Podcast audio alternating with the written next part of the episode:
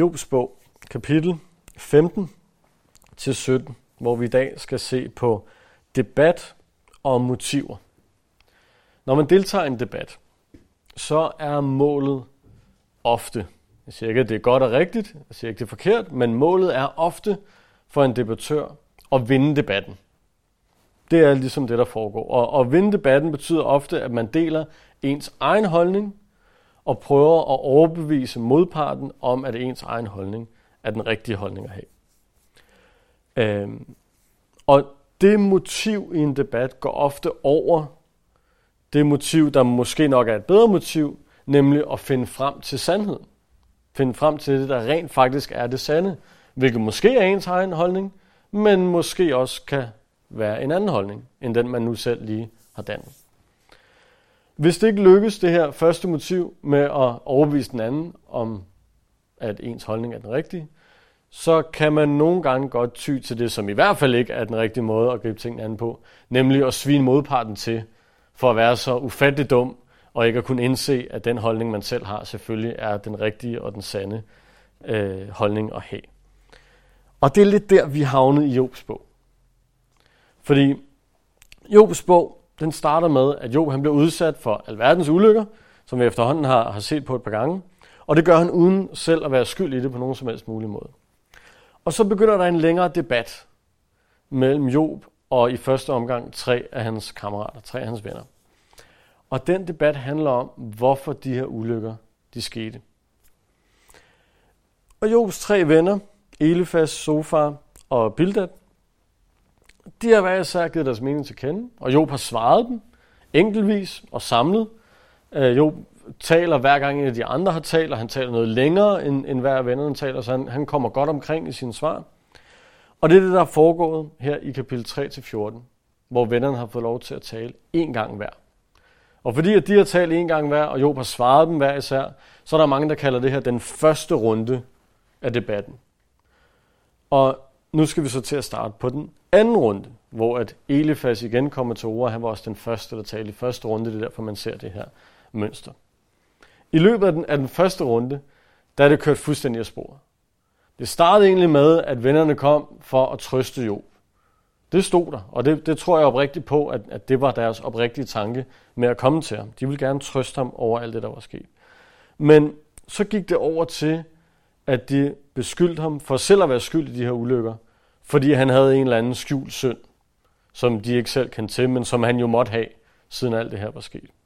Og så helt slutningen er det kommet over til den, den anden ting ved, ved de her motiver, nemlig at de bare sviner Job, fordi han tydeligvis ikke kan acceptere, at deres ord er sandhed. Så det er der, vi havner. Han vil ikke, han vil ikke give sig, han vil ikke indrømme det. Og Job han har stået lidt på den anden side og har blevet ved med at vedholde sin, sin uskyld. Øhm, som sagt, han vil ikke give sig. Og i det, at vennerne bliver hårdere og hårdere mod ham, så bliver han også hårdere og hårdere. Og så er han desværre også rød med i at svine vennerne til, for ikke at kunne acceptere de ord, han siger. Så det er jo en fantastisk debat, vi, vi har gang i her. Ikke? Øh, alles motiv er bare blevet at vinde. Det er ikke blevet at finde sandheden, det er blevet at vinde debatten. Koste hvad det vil. Øh, og det, det er nogle af de her motiver, som vi virkelig kommer til at se i, i dagens tekst, og som øh, vi forhåbentlig kan udlede af, hvordan vi så ikke skal gøre, og vi kommer også til at se en smule på, hvad, hvad det rigtige motiv selvfølgelig er i en debat. Og til sidst så viser Job os også noget, som vi allerede godt ved, men som er godt at blive påmindet om, nemlig hvor vi skal rette vores blik hen, når vi står i en, i en søgen efter sandhed. Så det er det, det kommer til at handle om i dag. Og vi starter, som sagt, i kapitel 15 fra vers 1. Der sagde Elifas fra Teman, Vil den vise svare hen i vejret, eller fylde sig med østenvinden? Forsvare sig med ord, der intet nytter, ord, der intet gavner. Oven i købet nedbryder du Guds frygt og svækker fromhed over for Gud. Det er din synd, der lærer dig at tale. Du vælger de snedige sprog, men din mund dømmer dig skyldig, ikke jeg. Dine læber vidner imod dig. Blev du født som det første menneske? Kom du til verden forud for højene?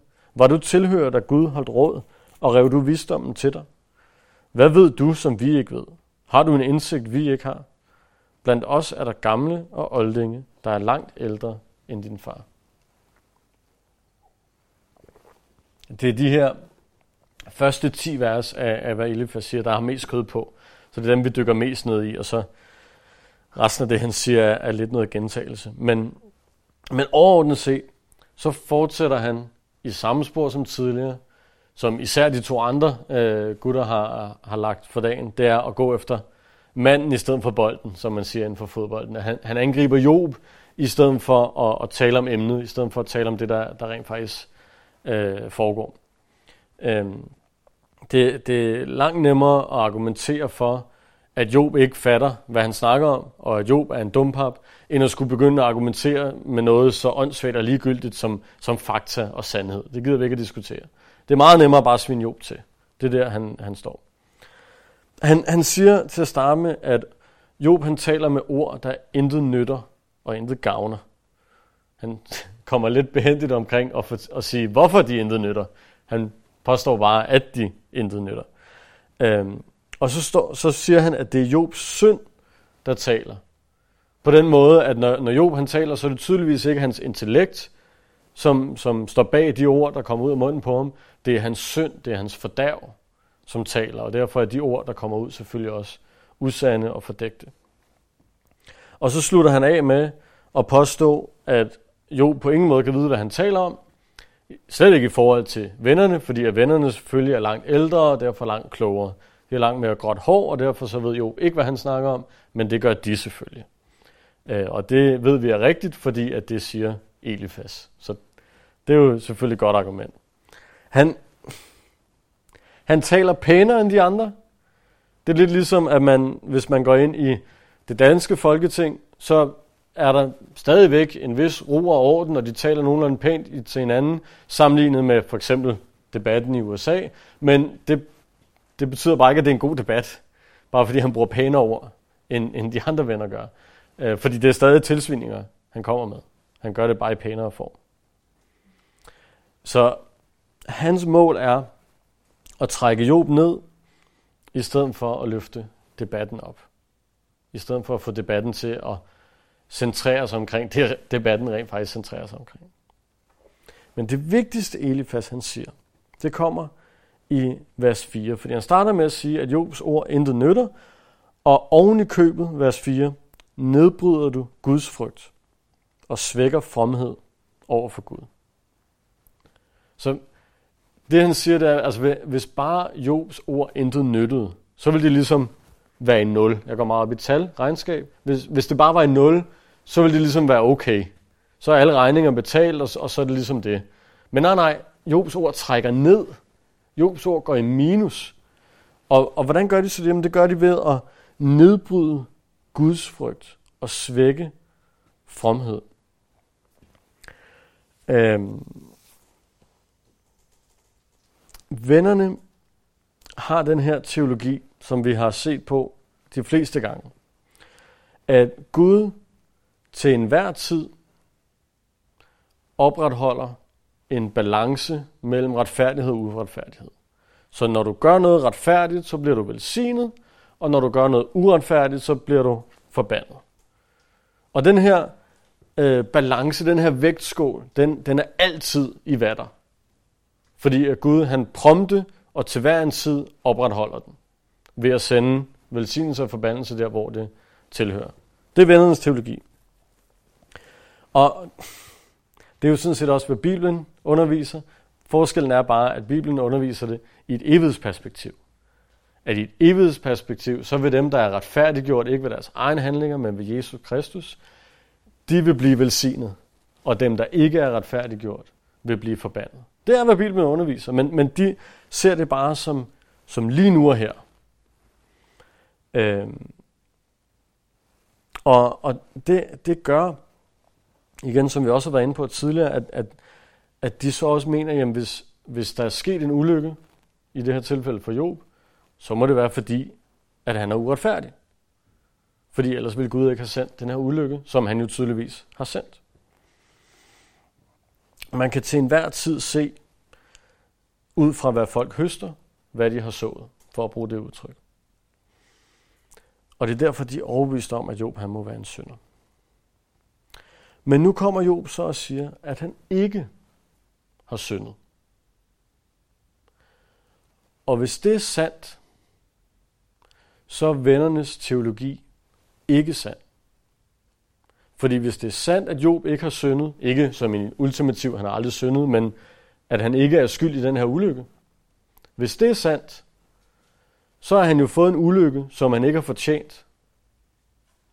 Så er han retfærdig, men lider alligevel. Og så vælter korthuset for vennernes teologi. Det underminerer dem. Deres incitament til at tro på Gud, til at leve for Gud, det er at blive velsignet. Men hvis vi ikke længere kan stole på, at Gud han opretholder den her balance prompte hele tiden, hvis vi ikke længere kan stole på det, så har vi jo ikke nogen grund til at leve for Gud. Vi har jo ikke lyst til at gøre det bare fordi det er rigtigt, eller bare for at have fællesskab med Gud. Det, det, eller, eller for ære Gud, eller andet fjollet ligegyldigt, som vi ikke gider at håndtere. Så, så vi har ikke længere noget incitament til at leve for Gud. Og derfor svækker og nedbryder Job Guds frygt og fromhed. Fordi han ødelægger hele grundlaget for at tro på Gud.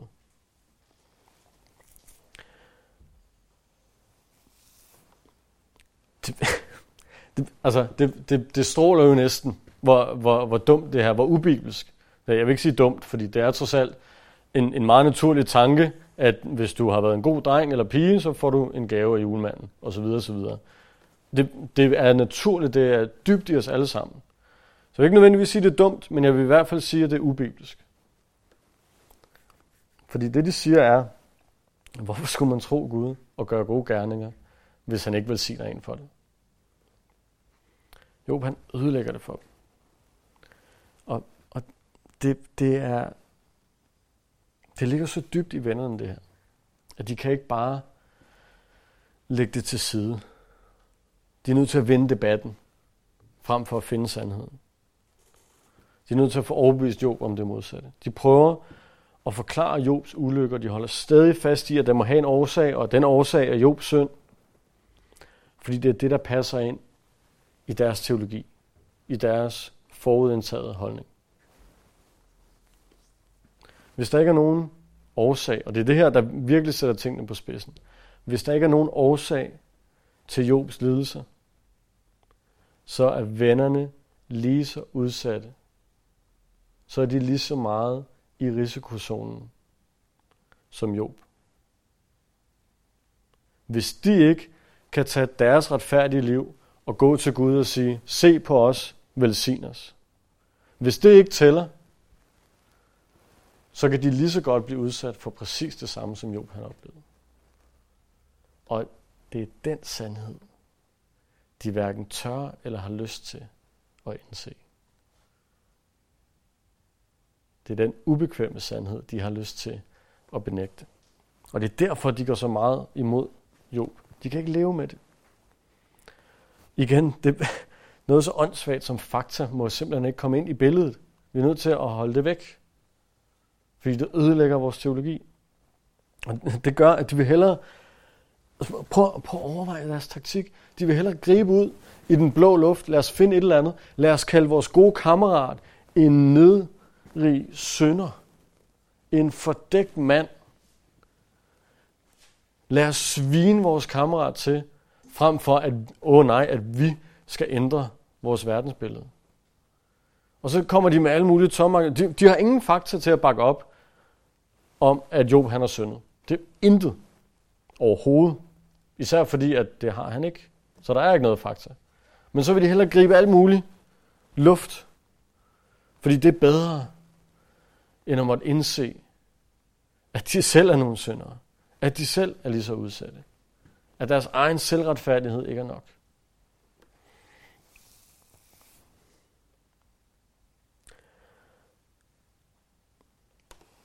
Det er sagt af en gut, jeg ved, han var filosof, jeg ved ikke, om han rent faktisk var kristen, men Erik Hoffer hedder han. Uh, han sagde, at vi mennesker er mindst, med tryk på mindst, åbne for nøjagtig og korrekt viden, vedrørende de ting, som vi går aller mest op i. Så på de punkter, hvor vi har den stærkeste holdning, hvor vi virkelig går op i ting, når vi ved meget om det, det er også de punkter, hvor at vi afskyr sandheden allermest. Fordi ny fakta, ny data, viden vi ikke havde før, kan måske gå hen og ændre den stærke holdning, vi havde, og det må for alt i verden ikke ske. Det er præcis det, der foregik for Jobs venner. Det er tragisk nok også det, der foregår rigtig mange steder, når verden de kigger på Bibelen, og så siger de, åh oh, nej, åh oh, nej, vi er nødt til at trække nogle ting ud af den blå luft. Vi er nødt til at lave alle mulige mærkelige teorier om, at Jesus han ikke rent faktisk døde, eller at han faktisk slet ikke fandtes, eller at han ikke er genopstået. Vi er nødt til at finde på et eller andet vanvittigt, fordi vi vil hellere bortforklare, at Jesus levede, og, at han, og han døde, og at han genopstod. Vi vil hellere bortforklare fakta. Fordi hvis vi ikke kan det, så er vi nødt til at indse, at Guds ord er sandt. At Jesus talte sandt. Så er vi nødt til at indse, at vi selv er syndere. Og det har vi ikke lyst til. Så vi vil hellere komme med alt muligt luft. Fordi vi skal bare have et eller andet, så vi ikke behøver at indse sandheden. Jeg, jeg, jeg tror, det er sandt det her med, at vi mindst åbne for ny viden, for, for sand viden, på de områder, hvor vi har de stærkeste holdninger. Ja, jeg kender, nu bliver et eksempel fra så sandelig fra hverdagen. Jeg kender mennesker med alle holdninger til corona.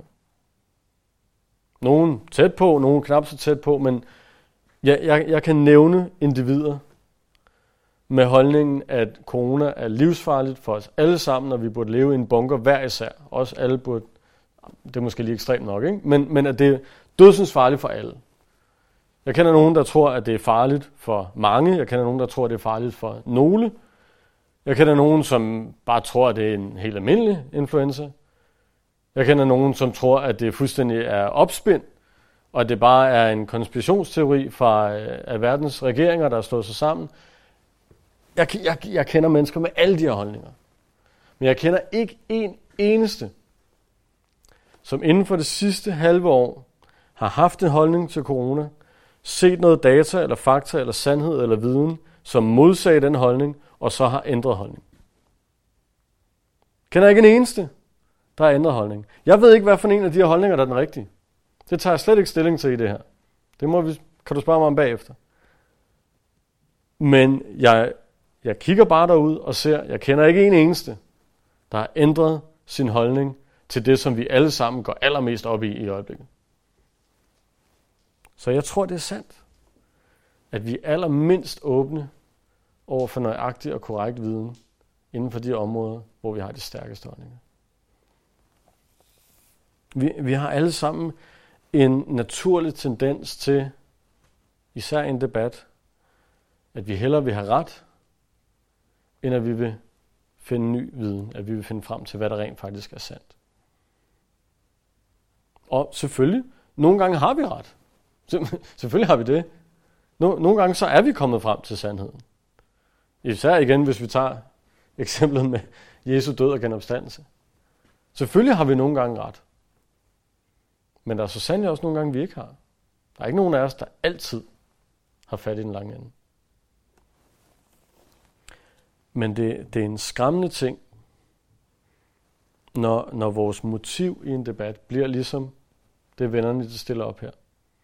At de for alt i verden hellere vil vinde debatten, end at rent faktisk finde frem til noget sandhed, rent faktisk gøre noget godt for deres ven, og rent faktisk hjælpe ham. Det var sådan, det var for Elifas.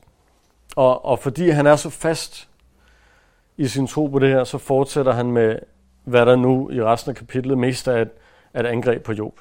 Fra vers 11. Er Guds trøst er ikke nok? Ord, der er talt til dig i mildhed. Hvorfor har du mistet besindelsen? Hvorfor blinker du med øjnene?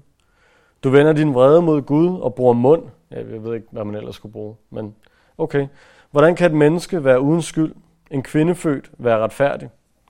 Når Gud ikke engang kan stole på sin hellige, og himlen ikke er ren i hans øjne.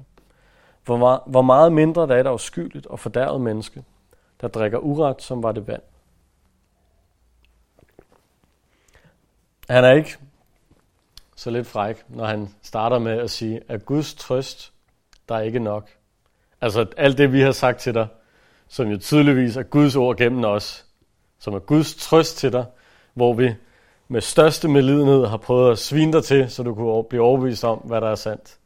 Er Guds trøst der er ikke nok. Han er overbevist om, at de taler på Guds vejen. Han, han har på intet tidspunkt lige trådt skidt tilbage, og lige kigget på sin kammerat, som nærmest står og sparker Job i maven, mens han ligger ned og slikker på sit potteskår, og lige sagt, ah, det var måske også en kende for meget. Det er Guds trøst, som vennerne kommer med, mener Elifas. Så han fortsætter med at erklære den vrede, som Job han viser mod dem, det er i virkeligheden mod Gud, fordi de jo taler på vegne af Gud. Han spørger retorisk, som de også har gjort tidligere, hvordan et menneske kan være uden skyld og være retfærdigt over for Gud. Øh, igen, det har han jo sådan set ret i. Job har bare ikke påstået at være 100% retfærdig og uden skyld over for Gud. Han påstår bare at være det i den her situation. Så igen, altså Elifas har jo noget teologi, der er korrekt. Der er ikke noget menneske, der er retfærdigt over for Gud, undtagen et. Øhm, men, men det er bare ikke det, det handler om. Igen så skyder han ved siden af målet. Og så kommer han i resten af kapitlet med, hvad jeg har lyst til at kalde en lang sang for de varme lande. De er jo i Mellemøsten, så det er jo de varme lande. Og det han kommer med nu, det er blot endnu en understregning af, hvad, hvad det er, de tror på. Fra vers 17. Jeg har noget at sige dig. Hør på mig. Så det er først nu, han starter med at have noget at sige. Jeg vil fortælle dig, hvad jeg selv har set. Hvad de vise mænd har berettet, og deres fædre ikke holdt skjult. Kun til dem blev landet givet. Ingen fremmede færdedes blandt dem. Det, det er Elifases mantra, det her. Vi har modtaget noget fra, de, fra vores forfædre, og de er ældre end os, derfor er de visere end os. Så når vi har modtaget teologi fra dem, så må det jo stadig være sandt. De kan nemlig ikke have taget fejl. Øhm, det, det, det er alt sammen noget, vi har hørt og oplevet. Så det er det, vi baserer vores viden på. Og så kommer den viden, han gerne vil give til Job. Vers 20. Den uretfærdige skælver af angst alle sine dage. Voldsmanden det overmål, der er bestemt for ham. Groopvækkende lyde når hans ører, når han tror sig i sikkerhed. Når han tror sig i sikkerhed, kommer overlæggeren over ham. Ødelæggeren over ham. Han har ingen tiltro til, at han vender tilbage fra mørket. Han er udpeget til at falde for sværet. Han flakker om efter føde, men hvor findes den? Han ved, at mørkets dag venter ham. Trængsel og nød overvælder ham. Som en konge, der går til angreb, tvinger de ham i knæ, for han har løftet hånden mod Gud og brystet sig af sin styrke over for den almægtige. Løbet storm imod ham med knejsende nakke bag sin massive, buede skjold. Hans ansigt svulmede af fedt og lænden bunede af fedme, men nu må han tage bolig i ødelagte byer, i huse, der er uden beboere, fordi de lagt i ruiner. Han bliver ikke ved at være rig. Hans velstand var ikke ved. Hans ejendom breder sig ikke i landet. Han slipper ikke ud af mørket. Brændende hede afsvider hans friske skud, og hans blomster knækker i vinden. Han burde ikke feste lid til løgn. Han bliver ført vild og får kun løgn til gengæld. Han visner før tiden, og hans grene grønnes ikke mere. Han er som en vinstok, der taber druerne, som et oliventræ, der kaster blomsterne. Nej, de gudløses flok er gold, svindlernes telte fortager sig af ild. De undfanger ulykke og føder ondskab. Deres skød frembringer svig. Så i, i malende sprog, i 16 vers, beskriver Elifas præcis det samme, som vennerne har, har sagt flere gange nu, at den uretfærdige, som er hele fokus her i, i de her vers, lever sit liv i skræk og redsel og dør en alt for tidlig død, fordi Gud forbander den uretfærdige. Så igen akkurat som, som vi var inde på tidligere, og som Elifas har nævnt tidligere. Han nægter at acceptere tanken om, at Job han kan have lidelser, uden os at have en skyld. Så han gentager, hvad han tror på. Jeg ved ikke helt, om det er for at overbevise Job, eller om det er faktisk for at overbevise sig selv, om hvad det faktisk er, han tror på. Fordi Job kommer jo med modargumenter. Så jeg ved ikke, om, om det er bare for at ligesom, åh oh, jamen, det, det er jo det her, der er den rigtige teologi. Det er jo det her, vi har, har fået fra forfædrene, så det er det, vi tror på. Jeg ved ikke helt, hvad motivet er, men, men det er i hvert fald en gentagelse af, af deres teologiske standpunkt, så at sige. Og så springer vi ind i kapitel 16, hvor at Job han så svarer Elifas på det her. Der sagde Job, det har jeg hørt mange gange. I er lige elendige til at trøste. Er der ingen ende på den tomme snak? Eller hvad fejler du, siden du giver det svar? Jeg kunne også have talt som I, hvis I havde været i mit sted. Jeg kunne have belagt mine ord imod jer, og have rystet på hovedet af jer. Jeg vil også have styrket jer med mine ord. Mine medfølende ord vil ikke være udeblevet. Men taler jeg, vil min smerte ikke holde op, og lader jeg være, går den ikke væk. Så at Job starter med at sige, at han har hørt det her mange gange, det er ingen underdrivelse. Som sagt, det, det er det samme, de har sagt hver i eneste gang. Og jeg tror sågar, at det er, hvad Job selv troede på, før alt det her skete. Jeg kan ikke se, hvorfor hans teologi skulle have været milevidt anderledes end de andre gutters teologi. Han er også selv uforstående over for, hvorfor alt det her sker. Han har også startet med at udbryde et hvorfor. Fordi han, han selv, tror jeg, har haft tanken, men jeg er jo retfærdig. Så han har skam hørt det her før. Han ved godt, at det er det, vi alle sammen tror på. Så han sender bare svineren tilbage til Elifas. Og siger, det der, det ved jeg godt. Det har jeg hørt. Du sagde, at mit ord var tom snak. Dit ord er tom snak. Så han kommer desværre med på det her, med bare at, at gå efter manden, så at sige. Men så siger han noget langt vigtigere. Så siger han det, som, som er omdrejningspunktet. Han siger, at hvis situationen var omvendt, hvis det var vennerne, der led, og det var ham, der skulle trøste, så vil han gøre det anderledes. Han siger i vers 4, jeg kunne også have talt som I, hvis I havde været i mit sted. Jeg kunne have belagt mine ord imod jer og have rystet på hovedet af jer. Jeg vil også have styrket jer med mine ord. Mine medfølende ord vil ikke være udeblevet. Vennerne kom rigtig nok for at trøste Job, men de har ikke formået at gøre andet end at nedgøre ham. Og Job siger, at hvis, hvis, det var, hvis det var ham, der var i den position, så vil han også opbygge, så vil han også styrke den, han talte til. Og det er netop her, at Job han viser det rigtige motiv. Selvfølgelig især i, i forbindelse med trøst, men også i forbindelse med en debat.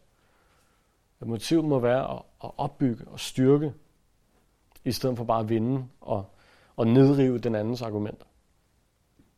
Galaterne kapitel 6, vers 1 siger, Brødre, hvis et menneske gribes i en overtrædelse, skal I, som har ånden, hjælpe ham til rette med mildhed. Så, så lad os antage, at Job rent faktisk havde syndet, og at vennerne rent faktisk havde ret, og at de kom for at, at trøste ham i en situation, hvor at han, han var ved at indse sin synd, og han var ved at indse, at hans ulykke var sket på grund af hans synd. Selv der, så ville vejen frem ikke være at pege fingre af ham, og øh, udskamme ham, hvis det overhovedet er et ord på dansk, og, og nedgøre ham, og, og forsøge at besejre ham i en debat. Det rigtige at gøre vil være at hjælpe ham i mildhed. Hjælpe ham til rette, som der står i galaterne, med mildhed. Det vil sige at, at genoprette ham. Og lede ham den rigtige vej. Og hvis han så stod der og stadig ikke ville indrømme det, så ville det stadig ikke være det rigtige at gøre og nedgøre ham og pege fingre af ham. Så må der bare en endnu stærkere indsats til i mildhed, i overbærenhed, i næstekærlighed. Motivet må altid være at vinde mennesker, frem for at vinde debatten. Endnu mere, når vi taler om vores kristne vidnesbyrd i den her verden. Må det altid være at vinde mennesket, frem for at kunne hive et eller andet frem og vinde en, en debat om trosforsvar, eller hvad ved jeg. Og som sagt, her i Galaterne, det, det, handler, det handler om en person, der har syndet. Hvor meget mere må man ikke gå til en person i mildhed, når personen ikke har syndet? Hvis han så bare havde syndet, så kunne man måske forstå, okay, der skal lige være en løftet pegefinger. Men det, det, det har han ikke engang. Vennerne er helt, helt galt på den. Så selvom Job han desværre bliver, bliver hævet med ned i sølet, også lige for at sende nogle sviner afsted og få peget fingre osv., så, videre, så, så viser han her, hvad der er det rigtige øh, motiv. Hvad der er den rigtige fremgangsmåde. i sådan en situation. Det er, ikke, det er selvfølgelig nemt for ham at stå og sige, det her er det rigtige. Jeg kan også godt citere et bibelvers og sige, det her det er det rigtige, men om man så rent faktisk gør det i situationen, er, er jo en anden ting. Øh, men om ikke andet, så, så peger han os alle sammen i den rigtige retning. I hvad der er det rigtige at gøre. Herefter, så går han endnu en gang over i, i noget, der mest af alt bliver, bliver en tale, hvor han gerne vil ud med sine følelser. Han taler om, hvad, hvad det er, han oplever.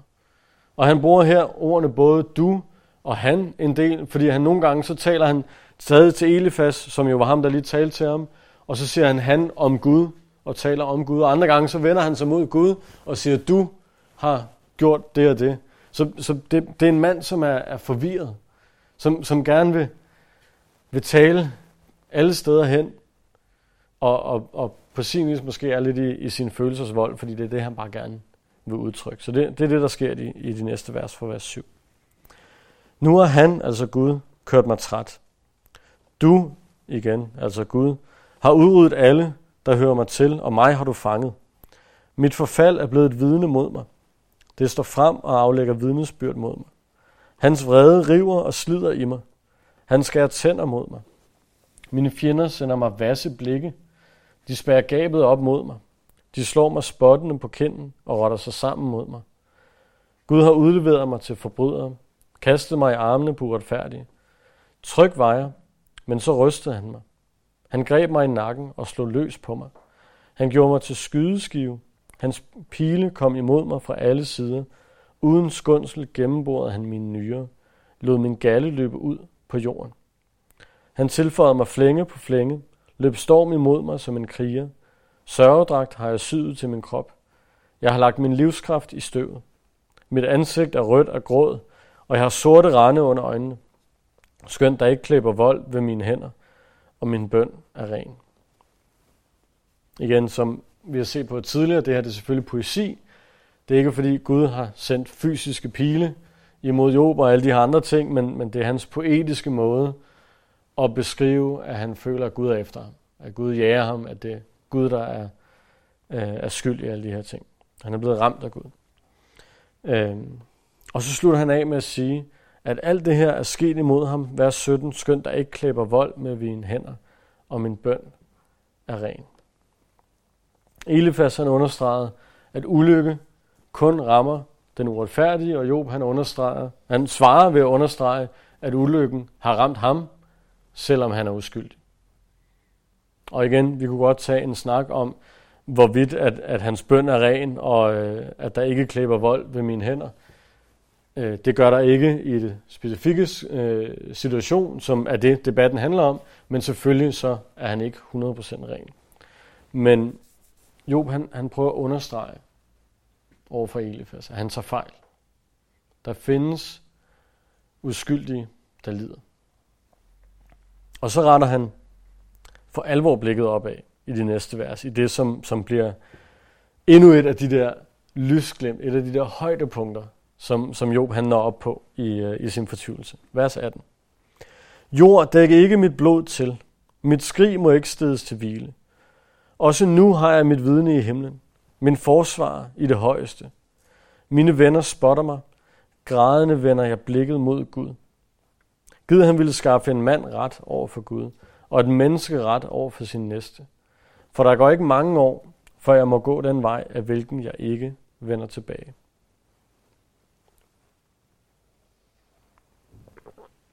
Job, han er, han er, han er fortvivlet. Som sagt, han, han føler sig uskyldig ramt. Og han føler sig forladt af Gud, uden at forstå hvorfor. Fordi han netop føler, at han, han har levet på den rigtige måde. Han føler sig misforstået af sine venner. Han føler sig forfulgt af sine venner. Men midt i alt det her, så siger han, at han stadig er overbevist om, at han har et vidne, og at han har en forsvar i himlen. Det, det er blevet så meget en debat, at han næsten føler det som en retssag.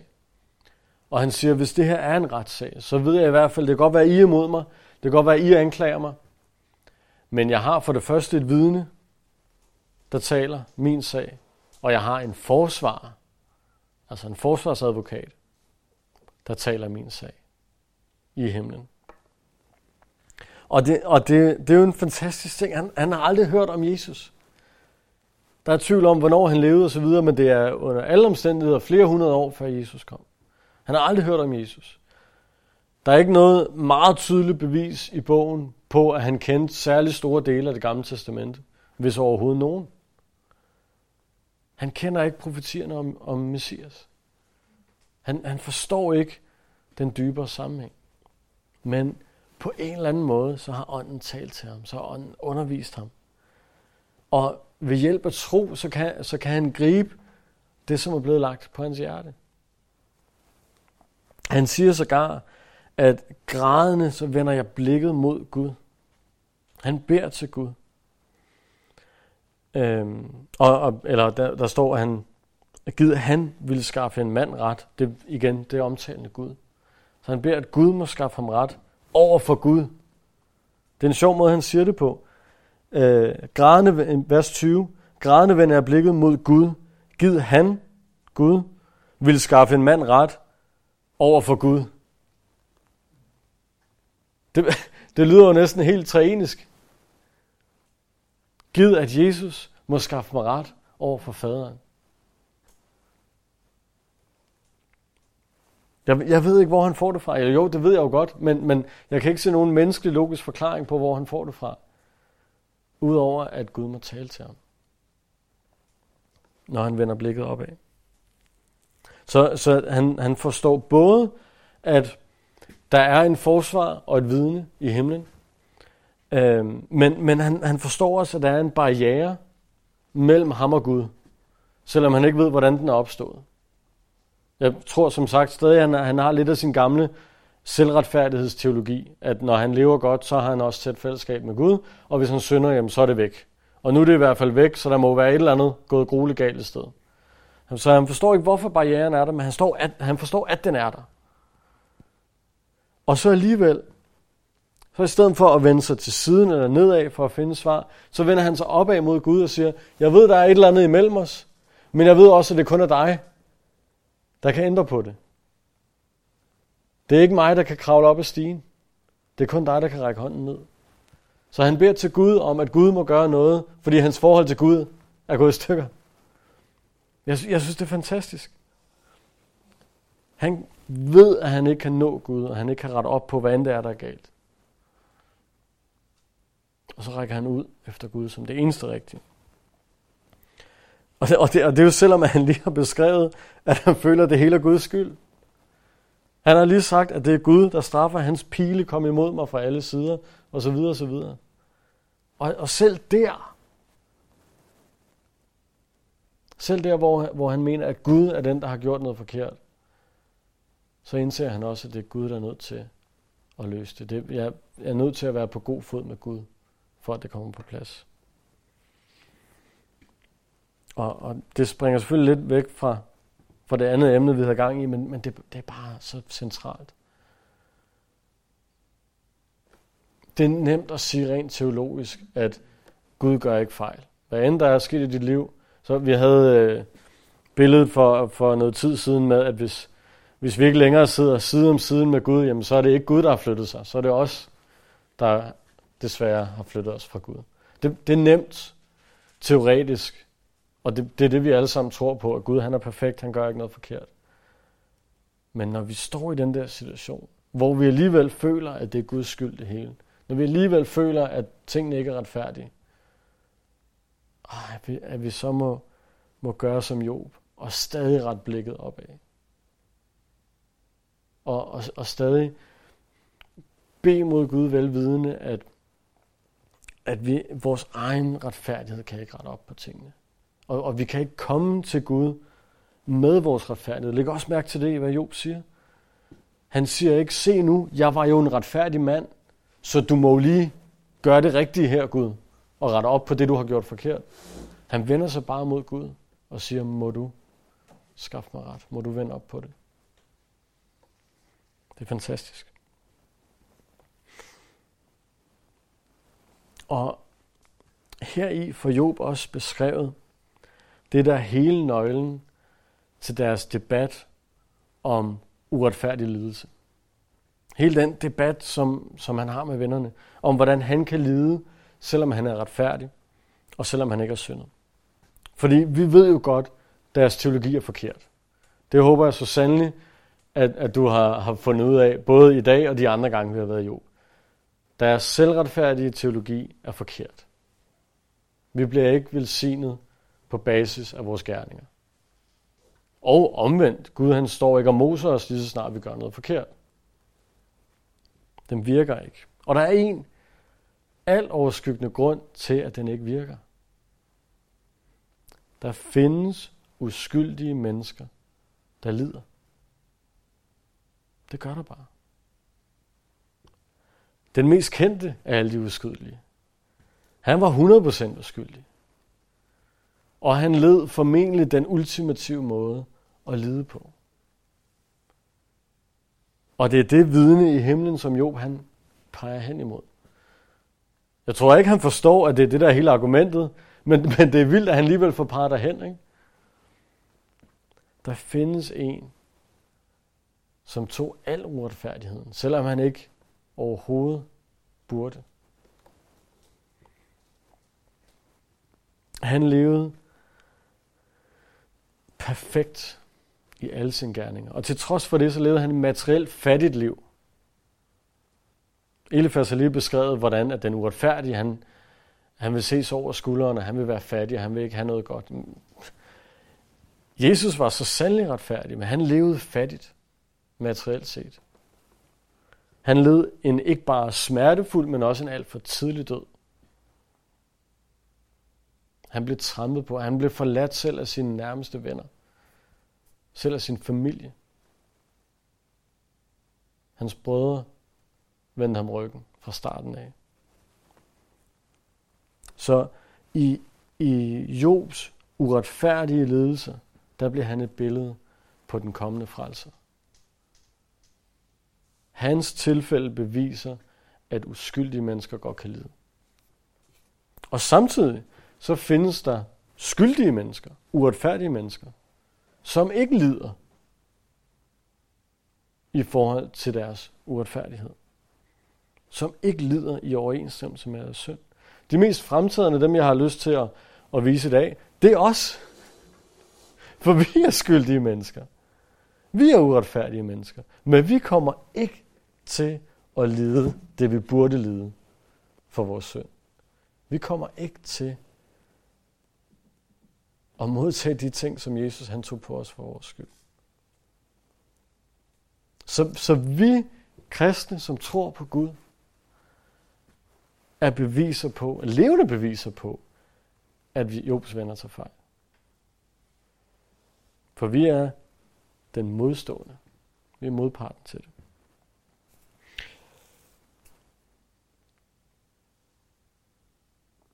Jesus og hans værk på korset affejer al form for selvretfærdig teologi.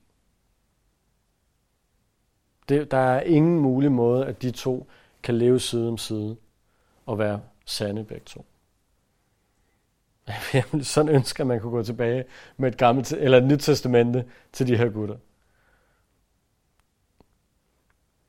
Men Jesus er svaret, som Job han, han rækker ud efter, på sin vis uden at vide det. Men, men han har så sandelig også svaret på spørgsmålet om, hvorvidt man kan være retfærdig og lide, eller uretfærdig og, og ikke lide for sin synd. Så på en fantastisk måde, at Job, han, han er helt nede i sølet, og så alligevel så får han peget os hen imod vores frelser, vores mellemmand, ham som led for os. Og her, så til allersidst i kapitel 16, så får, får Job sagt, at han, han tror ikke, der går længe, før han dør. Han er syg, han er udmattet, både fysisk og åndeligt og sjæligt.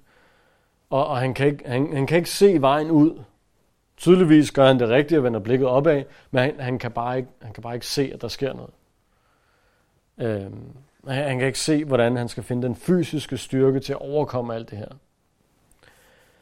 Og, og det mismod, det uddyber han i kapitel 17. Det er et kort kapitel, det er et simpelt kapitel, som endnu en gang viser Jobs følelser mere end at, at det er en del af, af den debat, der foregår. Kapitel 17. Mit livsmod er brudt, mine dage æbber ud. Graven venter mig. Ja, jeg er udsat for hån. Jeg øjner kun deres spot. Stil dog sikkerhed for mig hos dig selv. Hvem skulle ellers give mig håndslag? Du har lukket deres hjerte for indsigt, derfor vil du ikke lade dem triumfere. Job, han har, han har simpelthen mistet modet. Han kan ikke se, hvordan han skal komme ovenpå, og så siger han til Gud, at Gud må stille sikkerhed for ham. Eller med andre ord, at det, det er Gud, der er nødt til at sikre ham og genoprette ham og, og gøre alting godt igen. Ligesom han, han lige har vist i slutningen af kapitel 16. Øhm, for for han, han indser, at han, han kan ikke selv klare det. Vers 5. En mand indbyder sine venner til at dele formuen, mens børnenes øjne stiger sig trætte. Han har gjort mig til spot og spe blandt folk. Jeg er blevet en, man spytter i ansigtet.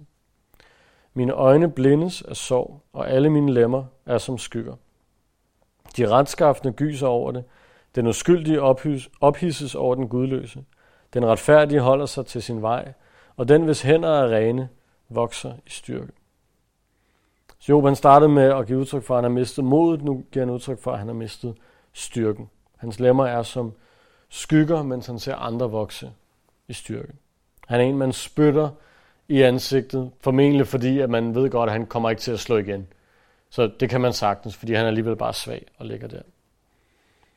Øh, han, han, han kan ikke stille mere op fysisk. Og så vers 10. Men kom blot igen, alle sammen. Jeg finder ikke nogen vis blandt jer. Mine dage er forbi, mine planer er knust. Alle mit hjertes forhåbninger. De gør natten til dag og siger, lyset er nær trods mørket. Men jeg har dødsrid i vente, som mit hjem.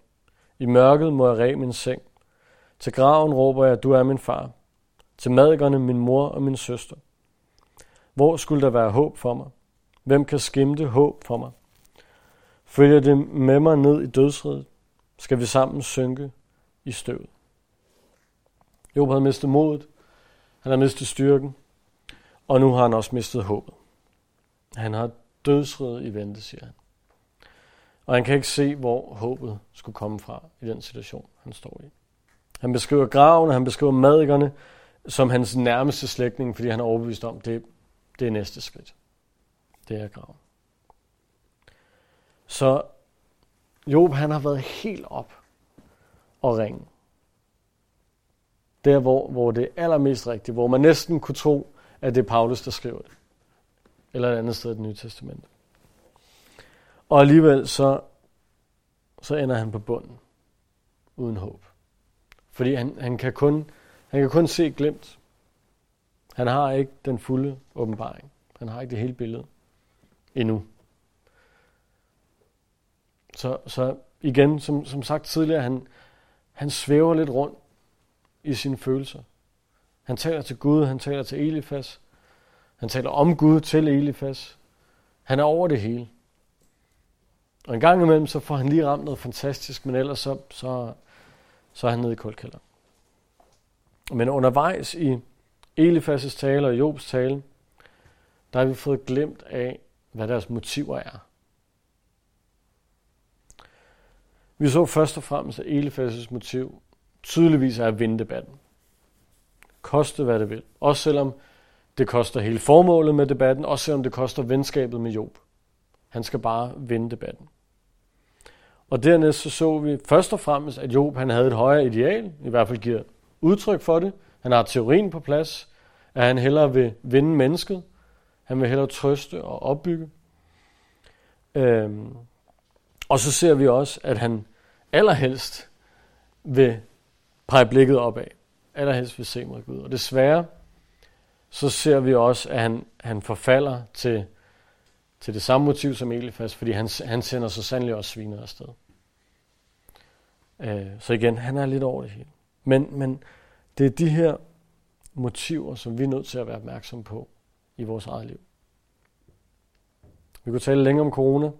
Folk taler længere om corona. Jeg kan ikke love, at vi ikke kommer til at tale om det bagefter, fordi det er bare der, samtalen hele tiden rører hen i øjeblikket.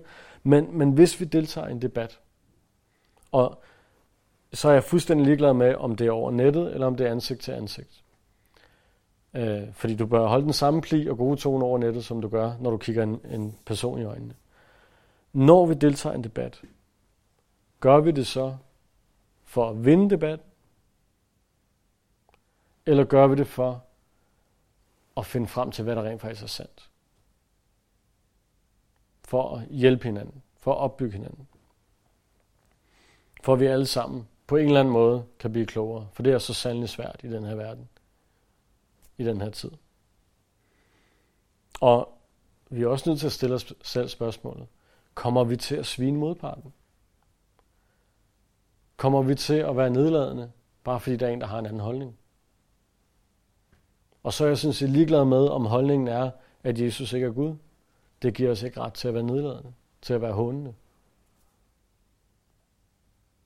Vi er nødt til, især som kristne, vi er nødt til at have de rigtige motiver.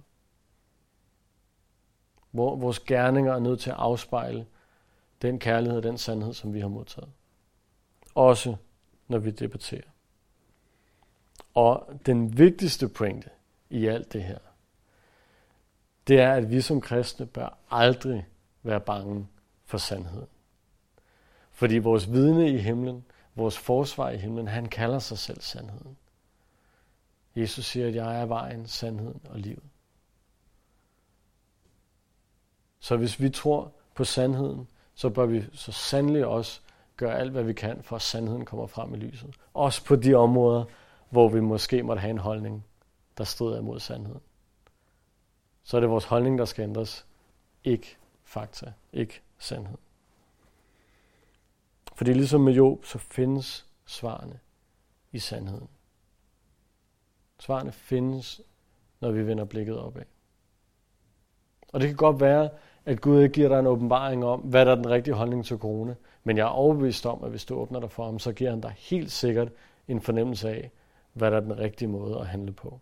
Hvad der er den rigtige måde at vise kristen kærlighed over for andre.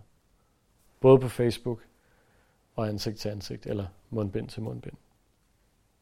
Må vi altid stå fast på ordet, stå fast på sandheden, frem for vores egen holdninger. Især når vi ikke selv forstår, hvad der er op og ned. Når vi står som Job og har ingen anelse om, hvad der, der foregår. Jesus, tak, at, at du er sandheden. Hvor ville det være forfærdeligt, hvis du havde sagt, at du var en sandhed. At du, at du var noget af sandheden. At du for det meste talte sandt. At nogle af de ting, du sagde, dem mente du. Men her, du er sandheden. Og hvor er det herligt, at, at vi aldrig behøver at frygte sandheden, fordi vi ved, at, at det her er dit univers. Og du er herre over det. Både over corona og over alt det andet. Ja, tak, at vi kan leve i den sandhed. Og far, hjælp os til at rette vores motiver den rigtige vej. Hjælp os til at se mod dig. Se, hvordan du handlede, hvordan du debatterede. Herre, hjælp os til at, at følge dig i det og alt. Amen.